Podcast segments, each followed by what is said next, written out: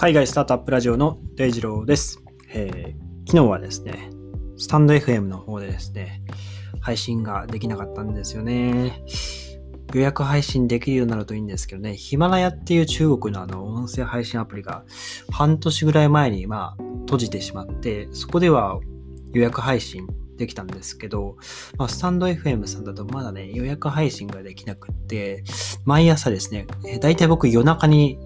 翌日の5時に Spotify とかでは配信してるんですけど、えーまあ、夜中に前日の夜に配信撮って、それをま予約投稿してるんですけど、スタンド FM だけは毎朝起きてですね、なのでスタンド FM だけ7時半とか、まあ、たまに8時ぐらいとかに、えっ、と、iCloud にアップロードした音源を、えっ、と、また上げ直すというか、やってるんですよ。それがですね、まあ、昨日たまたまたまというか、Google のあの普通の Google Chrome でダウンロード、音声ダウンロードすると、いつも Anchor っていう配信アプリ使ってるんですけど、うん、なぜか MP4 で動画の拡張子で 保存されていて、あ朝忙しくてアップできなかったんですよね。なので、この配信、もしスタンド FM の担当者様が聞いていたら、どうか予約配信をお願いいたしますっていうところで、えっ、と、まあ、最近アンカーの方でも、えっ、と、音源をダウンロードできるんですけど、あの、ダウンロードするときに拡張子がついてなくて、だいたい、えー M4A っていう拡張子だと、えー音声の拡張子みたいなんですけど、それをまあ手打ちで .m4a って打って、えーダウンロードすると、まあ、音声として、えー iCloud に音声のそのファイルとして、えーダウンロードして、えーアップロードできるので、まあ、そんな感じで、えー最近配信やってるということで、昨日は、えっと、Spotify とか、えっと、Google Podcast、Apple Podcast の方だと、えースマートマグのエンバーっていう、えー会社紹介したんですが、これがですね、意外と、あのー、再生数が多くて、だいたい僕の配信って20から35ぐらいをこう、うろうろしてるよ、行ったり来たりしてる感じなんですが、久しぶりに43回ぐらい配信されていて、うん、あのー、Spotify が何かの、その、なんて言うんでしょう。まあ、上にその上位表示されるようなことがあったのかなとは思いつつ、まあ、スマートマグっていう言葉を聞いただけで、あ、これちょっと聞いてみようって、あの、スマートマグっていう言葉自身があまり浸透していないと思ったので、うん、どうなんだろうなって思ったんですけど、意外と、あの、聞いていただける方が多くて、まあ、ちょっと嬉しいなってところで、あの、エンバーっていうね、スマートマグ1万8000円ぐらいするんですけどね、コーヒーが高いままなんですよね。はい。1時間半ぐらいとか、えーまあ、充電器の上に置いとくとずっと暖かいままなんでね、うん。僕も、いつか、いつか、まあ、半年、1年ぐらいしたらちょっと買いたいなって思ってるんですけど、まあ今日は、まあ今、コーヒーの話出たんで、ちょっとコーヒーの話なんですけども、えーまあタイトルにあるようにですね、まコーヒー市場を DX 化して、コーヒー2050年問題に挑むティピカっていう、ま日本のスタートアップですね、2019年に創業されている会社で、えーっと、2019年11月に創業していて、えー港区赤坂と大阪の中央区、大阪市中央区、心斎橋のあたりに、えー会社があるそうなんですけども、えっ、と、この会社ですね、まあ、コーヒー豆のダイレクトトレードプラットフォーム作っていて、えっ、と、コーヒー豆の、いわゆるその世界中の、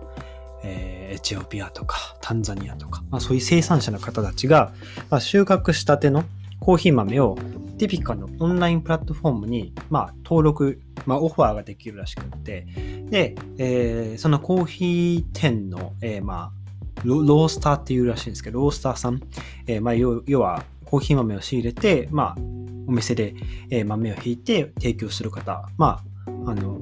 ババリスタではないですけど、バリスタとロースターって違うんですかね。まあいいや。まあ、ロースターっていう、まあ、コーヒー豆を仕入れて、えーまあ、コーヒーを提供する方、お店の、えーコーヒー作ってくれる方、えーロースターさんがいて、このロースターさんはですね、まあ、その、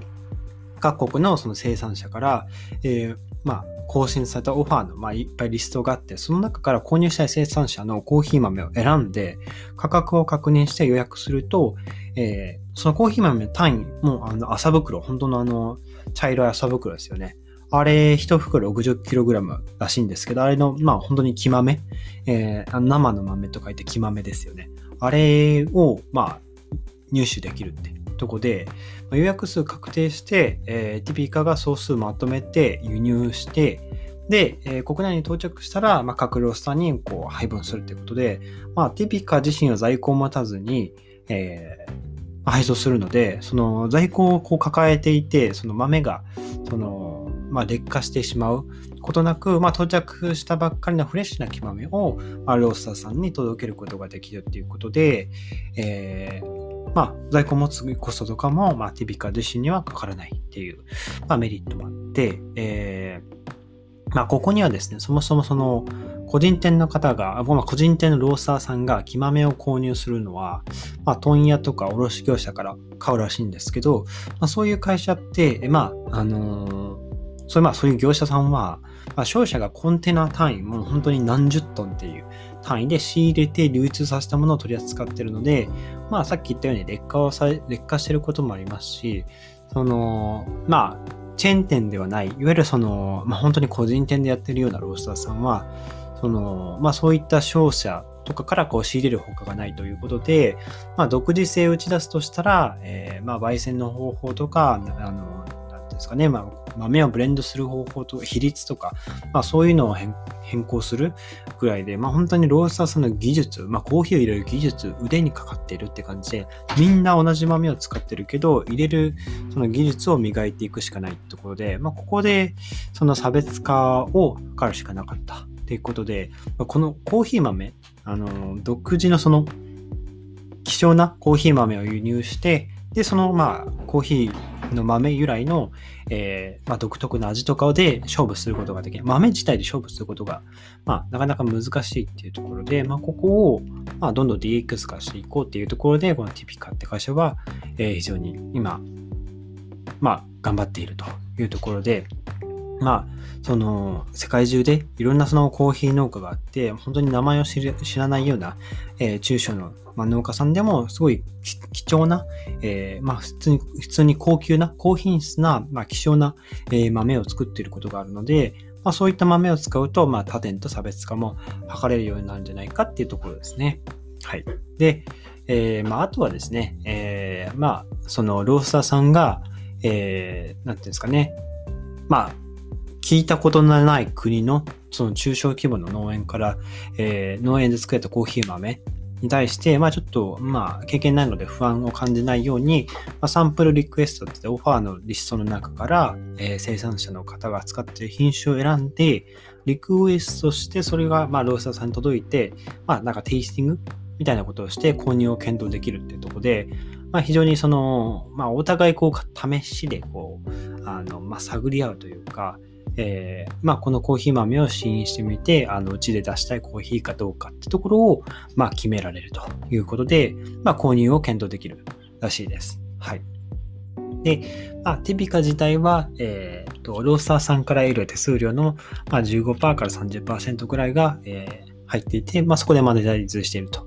いうことで、まあ、まだ、あの、世界まあ、60カ国、約60カ国くらいでサービスを、え開始しているらしいんですが、まだ赤字の状態が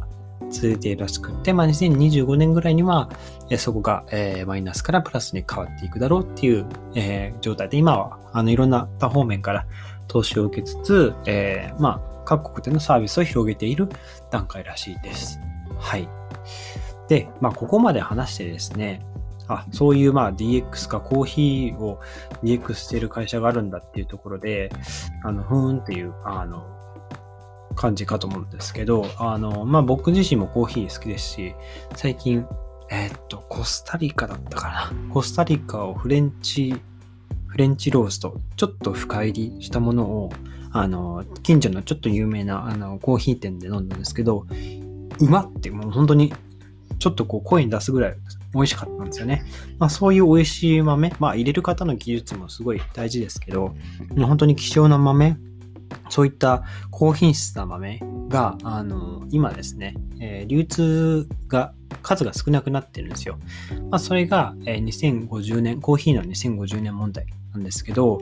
うん。まあここを、このティピカは解決していけるっていうところなんですよね。はい。で、え、まあ、今から約30年後ぐらいですかね。まあ、2050年頃に、まあ、コーヒーがま日常から消えるかもしれないっていう、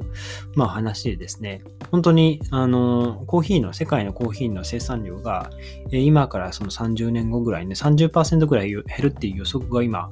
立っていてですね、まあ、理由としては、まあ、本当に気温の上昇ですね。地球温暖化なんですよね。あの僕、地球温暖化っていうと、そのフードテック界隈で、その、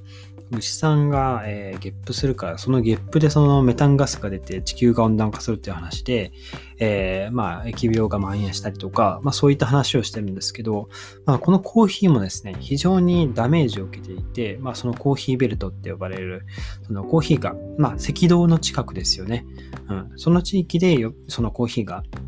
の豆えー、木か、木が、えー、生産されてるんですけども、まあ、この気温が上昇していって、えー、まあ、気候変動があの激しく起こることで、まあ、この、まあ、生産量、特に希少な豆の生産量が減っているっていう現状が、えあって、本当に今、ブラジルと、ブラジルとどこだったかな？ブラジルとですね、えベトナムかが、えっ、と、まあ、最近、その最近ではもう本当世界の、えー、約85%ぐらいのコーヒーの生産量を誇っているらしいんですけど、まあ、ここ、ベトナムとブラジルの、まあ、コーヒーの生産量も、えー、この気候変動によって、えー、怪しくなっていく、まあ、非常に影響を受けていくっていうことで、非常にダメージを受けるみたいです。えー、あとコロンビアとか、あの辺も非常にそのコーヒーの木が育ちにくくなるっていうのも非常に危惧され、危惧、まあ、えー、懸念されているそうです。で、まあ、ラテンアメリカの地域とかではもう本当に1400万人ぐらいがそのコーヒー産業に従事していて、まあ、そのコーヒーの木がまあうまく育たないってなると、もう本当に生活に直結する、あのまあ収入が得られなくて食べられなくなっていくので、まあ、仕方なく他の作物を育てていくっていう流れになっちゃうんですね。はい。まあ、ここは本当に農家の収入アップと、えー、まあ、さらなる環境への配慮が必要だっていうところで、まあ、あのー、このティピカ自身は環境配慮っていうよりかは、えっと、よりその、ロースターさんと、えー、コーヒーの農家があのうまくつながれるように、その中小の、えー、農家さんでもうまくこうつながれるように、まあ、そのプラットフォームを作っているということで、まあ、そういった実際の現地のえ農家さんっていうのは、あのまあ、インターネットを取ってなかったりとか使ってない農家さんもいらっしゃるので、まあ、そこをですね、うまくどうやってこう解決していくか、まあ、現地に法人立てるのか、あの、まあ、その辺のやり方は、まあ、ティピカ次第かと思うんですけど、まあ、そこは、まあ、いろいろもまとめる業者が間に入ってやるのかどうかってところですけど、はい。まあ、ここを解決していかないと、まあ、僕らあと30年後ぐらいに本当にコーヒーの豆の値段が、えー、今より2倍、3倍高くなっていて、なかなか手に入れな入れづらくなるっていう状況が来るかもしれないっていうところですね。はい。で、えー、もう少し話すとですね、えー、まあ、ここの、ここ過去30年ぐらいで、まあ、その世界のコーヒーの生産っていうのは、まあ、大体約600万トンから1030万トン、まあ、70万、70%ぐらいえ増えているっていうことで、あの、まあ、この数字だけを聞くと、まあ、600万から1030万トンっていうことで、あ、めっちゃ増えてるやんって感じなんですが、まあ、ここからもう本当に下り坂に入っていくみたいで、えー、まあ、コーヒーの品種、えっ、ー、と、主に3種類ぐらいあるらしくて、アラビカ種、ロブスタ種、リベリカ種っていう、まあ、こういう種類があるらしいんですけど、まあ、この全流通の6割がアラビカ種っていうのが、まあ、占めているらしくて、まあ、このアラビカ種っていうのが、まあ、かなり、まあ、高品質で、いわゆる、まあ、本当に美味しいコーヒーで、えー、まあ、缶コーヒーとかでも、えー、結構アラビカ豆使用って、えー、プリントされているものがあるかと思うんですけど、まあ、こういった、えー、アラビカ種が、あのー、まあ、高級なんですが、非常に、まあ、病気、あと虫に弱くって、非常にそのお世話、手間に、手間がかかるみたいで、非常にコストが、育てるのにコストがかかるみたいで、えー、そこに、えー、まあ、気候変動で追い打ちかかって収穫量が減っていって、えー、あとは収穫可能なエリアがこう、まあ、狭まったりして、で、まあ、買い手がですね、えー、まあ、その価格を決める先物の市場っていうのの取り、取り決めによって、その生産者の人たちが、えー、まあ、1年まあ何年、まあ1年どころじゃないですね。もう本当にもう毎日毎日コーヒーの、まあ、木と向き合って手間暇かけて生産した、まあ、そのコーヒーで、まあ生活が、生活を成り立たせることができなくなりつつあるらしいんですよね。うん。で、えー、大量生産する国がですね、えー、まあ、ブラジル、えー、ベトナムが、え生産量を上げてきたので、本当にこう、需要と供給のバランスがこう、結構ガラッとバランスが崩れちゃったみたいで、えまあ、コーヒー自体の価格も下がり気味ってとこで、まあ、流通量が増えれば増えるほど、えまあ、ブラジルとかベトナムの流通量が増えるほど、まあ、小規模な生産者の手取りが減っていって、まあ、コーヒーで生活できなくなるという形でですね、えーまあ、そういった農家の人たちって意外とこう、まあ、高級な豆、まあ、さっき言ったのアラビカ種のような、えっと、割と高品質で手に入らない貴重なコーヒーを、えー、育てている可能性があったりするんですが、まあ、ここが、えー、なくなっていくよっていうところですね。はい。で、あとはですね、えー、っと、あ、そうですね。まあ今後、そのコーヒーの豆を、まあ、守っていくのにあたって、まあ、地球温暖化、まあ、いろいろ、まあ、パリ協定とか、まあ、そういったところで、えー、まあ、地球温暖化食い止めようって、こう、結構、世界中で本気になってると思うんですけど、うん。まあ、ここが進んでいって、で、えー、まあ、ティピカ自身も、え、DX 化を頑張っていって、で、まあ、将来はですね、ティピカ自身はマンツーマンでオンライン商談え農家と、えロースターがオンラインで商談できる場を提供したいと、えおっしゃっていて、まあ、まだ、あの、まだっていうか言語の壁があるので、もちろん通訳がついて、えー、オンライン商談をして、えー、なんかチケット制にして30分間直接、えー、商談できるような、え場を設けたいというところで、えやってる形らしいです。はい。ということで、えー、コーヒーの2050年問題、まあ、コーヒー2050年とかで調べると、一発で出てくると思うので、えー、皆様興味あったら、えー、調べてみてください。ということで、えー、昨日の配信のエンバーに続き、えーまあ、コーヒーの話ですね。えー、まあ、ホットコーヒーは、もうあったかいもの、あったかいまま飲むのが一番ですよね。あの、セブンとかのコーヒーも、その、ね、ぬるくなったら、まあ、ビールと一緒ですよね。ビールも冷たいまま飲むのが美味しいですからね。まあ、コーヒーも、まあ、アイスコーヒー好きな人はあれかもしれないですけど、僕は割とホットコーヒーは熱いままで飲みたいタイプなので、まあ、こういったコーヒーを、え、ー、と、エンバーのグラ、えー、とマグカップ入れて、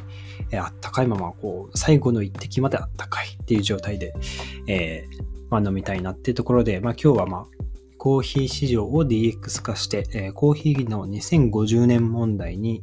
えー、挑んでいるティピカについて紹介してみました、えー、今日のエピソードが役に立ったらいいなと思ったら、ぜひフォローをよろしくお願いします。それでは皆さん、素敵な一日を